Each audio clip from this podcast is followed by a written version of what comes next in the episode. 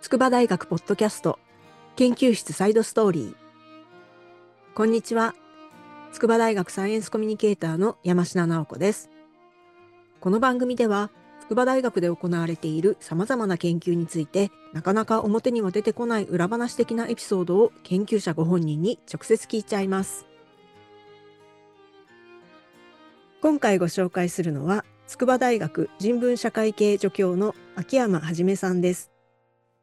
地球の歴史を化石などに基づいた地質で区分すると現代は新生代ということになりますけれども人類が地球環境に大きな影響を及ぼすようになった時代でもあることから人新世と呼ばれるようにもなっています。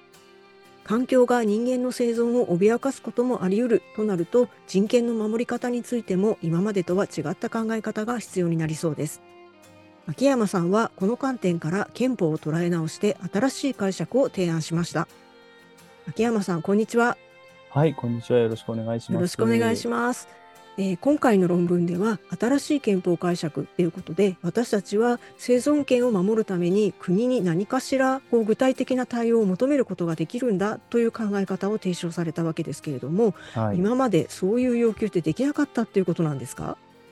はい、そうですね。あの、具体的な問題で言うと、例えば環境の問題もそうですし、もちろん政府に様々な要求をすることというのはできましたし、これまでも様々な時にしていたとは思うんですけれども、ただ基本的な考え方として、特に憲法というものは国家権力から個人の自由を守るというところが極めて大きなあの目的としてあります。で、それを基盤として、まあ、様々な憲法の解釈というものが行われてきたんですけれども、その中で人申請と言われる時代の中で、まあ、環境問題が取り沙汰されている、社会で認識されているというときに、これまでの解釈でいいのかと思って、えー、まあ、論文を執筆したというのが一番最初の関心になります。と言いますのは、あの憲法もそうなんですけれども、多くのいわゆる社会科学と言われる分野は、まあ、人間社会や人間の関係性というものを基盤として、えー、検討がなされてきたと思うんですけれども、ただ、まあ、人新世と言われる時代の中では、環境、人間社会を取り巻く環境が、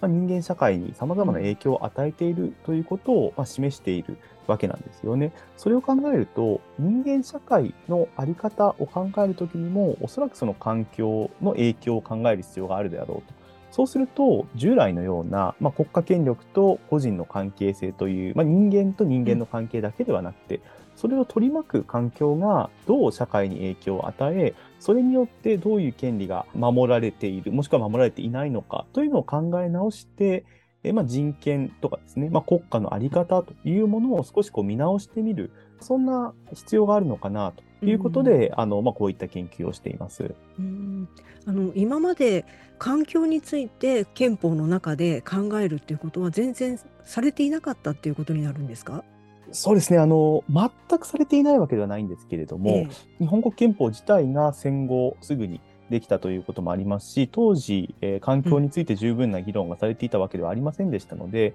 その意味では少なくとも、えー、日本国憲法の文言としては、環境については触れていないということなんですね。です。とは言っても、実際の解釈ですね。憲法をどう解釈するかというところで、環境について検討されてきたことはあったんですけれども、ただそれもその具体的な環境の問題にどのように対応するかというところで、まあ、憲法や人権の在り方が問われたということに、まあ、ある意味限られてきたということができると思うんですね。人権という考え方自体を、まあ、捉え直すというよりは、もう少しその人権の考え方は今まで通りにして、その上でじゃあ環境についてどういう接点があるのかという議論が多かったように思います。そこが、まあ、人申請という考え方で少しパラダイムシフトというかですね、うん、違う考え方ができるのではないかというふうに考えています。うん。私たちが国に何か具体的にこうしてくれって求めることができるとすれば例えばどんなようなことを求めることができそうですか？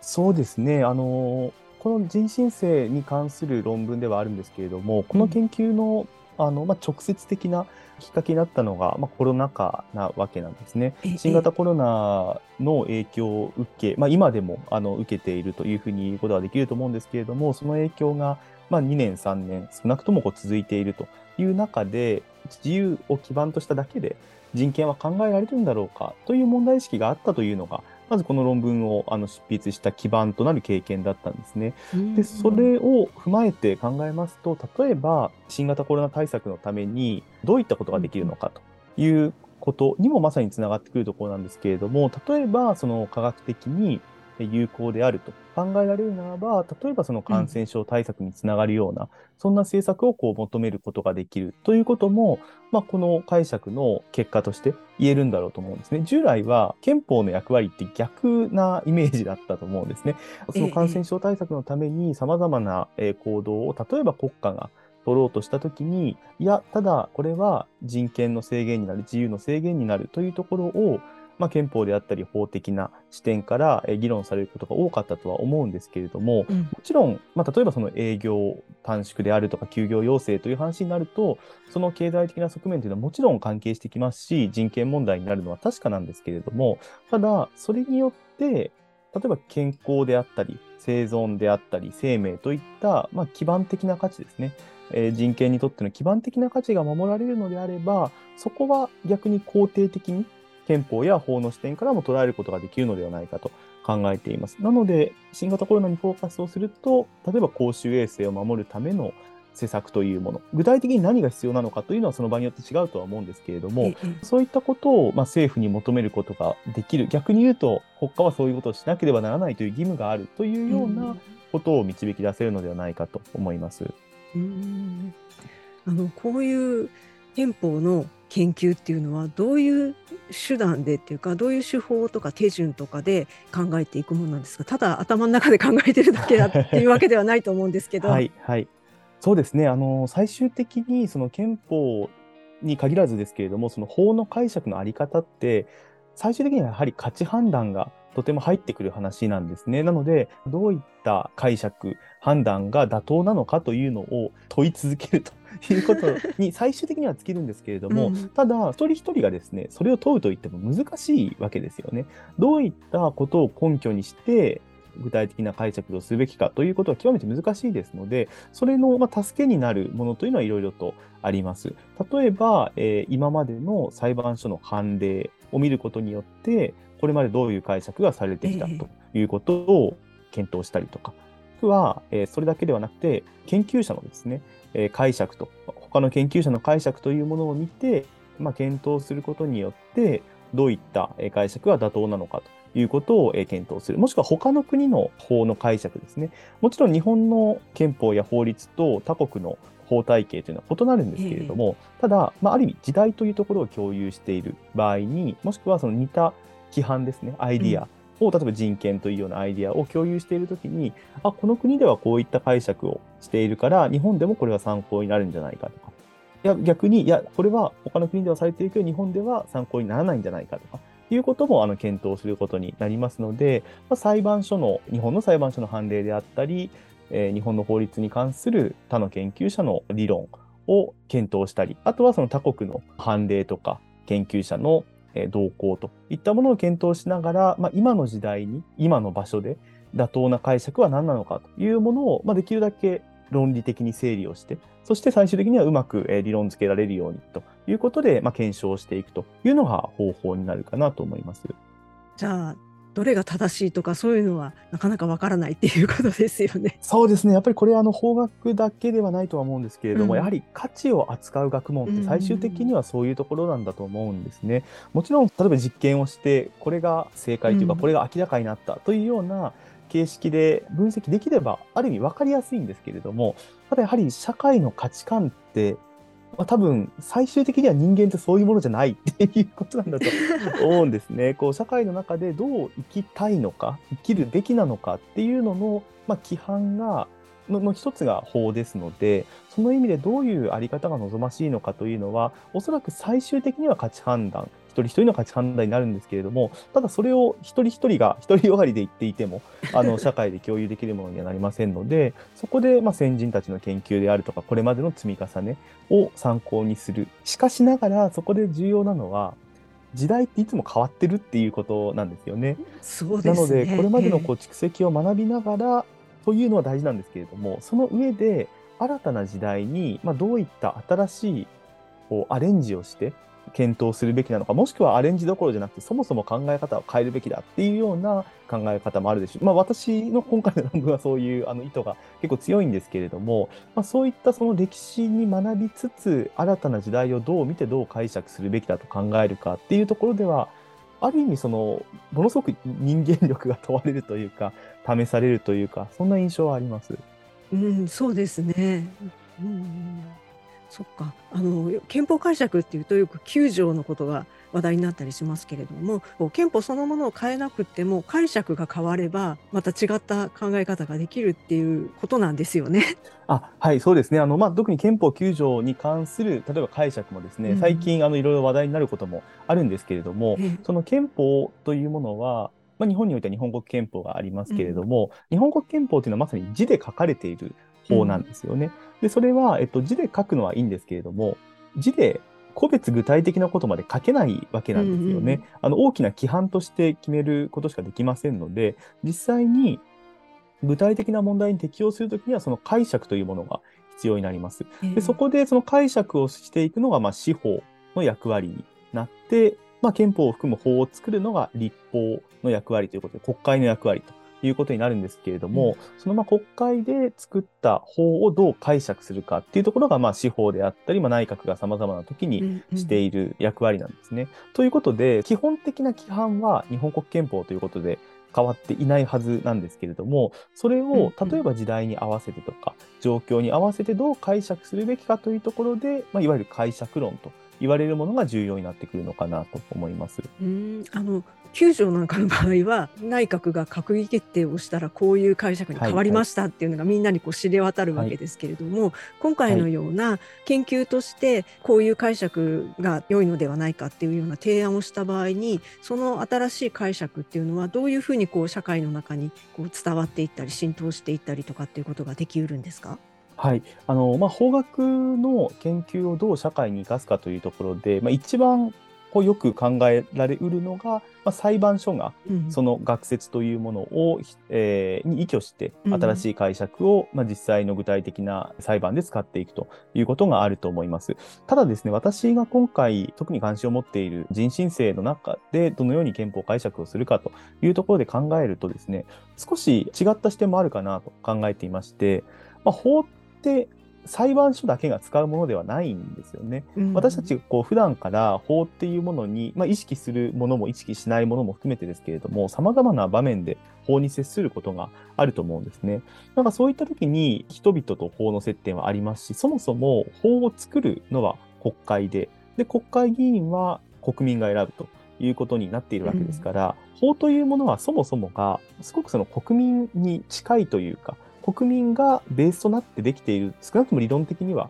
そう言えるものなんですよね。そうか。なんですよ。なので、その特に、まあ、憲法を含めたあの法の解釈っていうのも、ぜひ多くのこう人々に考えてほしいというのがあります。なので、もちろん論文は少しこう硬い言葉で書いてしまってはいるんですけれども、できるだけ市民の方というか、必ずしもアカデミアでない方、学生だけでもなくて、一般の方にもこう分かりやすいような形でコミュニケーションをして、まあ、論文の内容を共有するようにしたいなと思いますし、逆にこの論文が出るからこれが絶対だというよりは、あええ。こういうアイデアがあるんだっていうことを、まあ、多くの方に知ってもらって、うん。その上で、いや私はこれにあの賛同できるなとか、いや、それは違うんじゃないのとか、なんかそういったその議論の基盤になるような、そんなあの、まあ、論文というか研究の活動ができればなと思っています。なるほど。憲法っていうと法律のいろんないろんな法律ありますけれどもその中でも一番最上位にあるというか、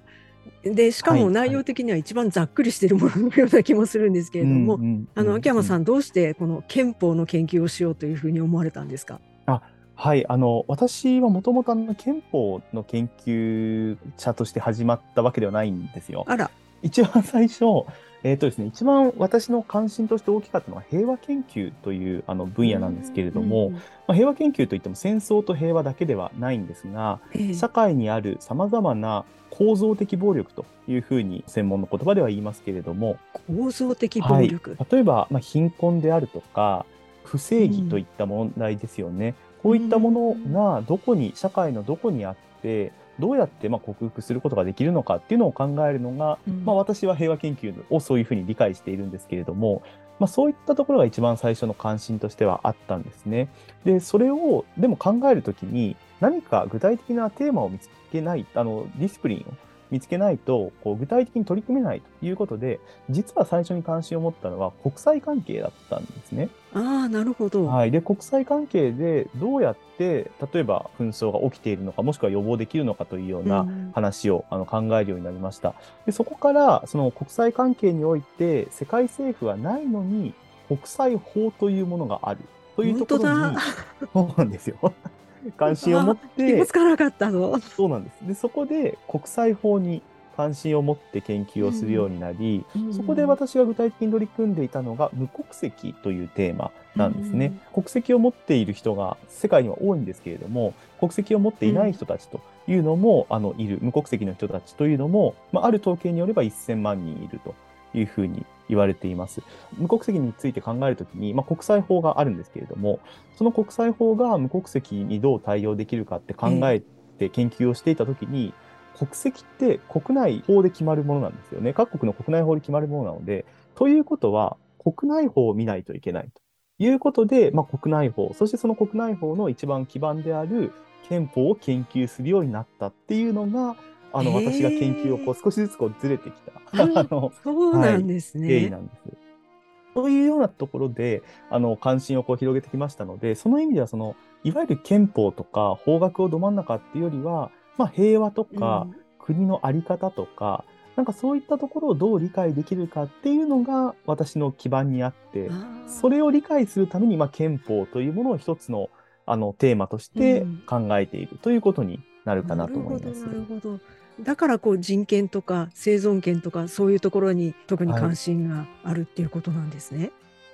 そうですね。なのでその憲法というものも、まあ、もちろん憲法にあるものはほぼいろんなところでいわゆる大きな意味でいう平和研究には関係するところが多いんですけれども、まあ、私の関心としてはやはりその憲法というものを使っていかに平和と呼ばれるものが実現できるのか、ただもちろんここでいう平和という考え方も先ほどあの貧困ってお話しましたけれども基本的にまあ人間社会における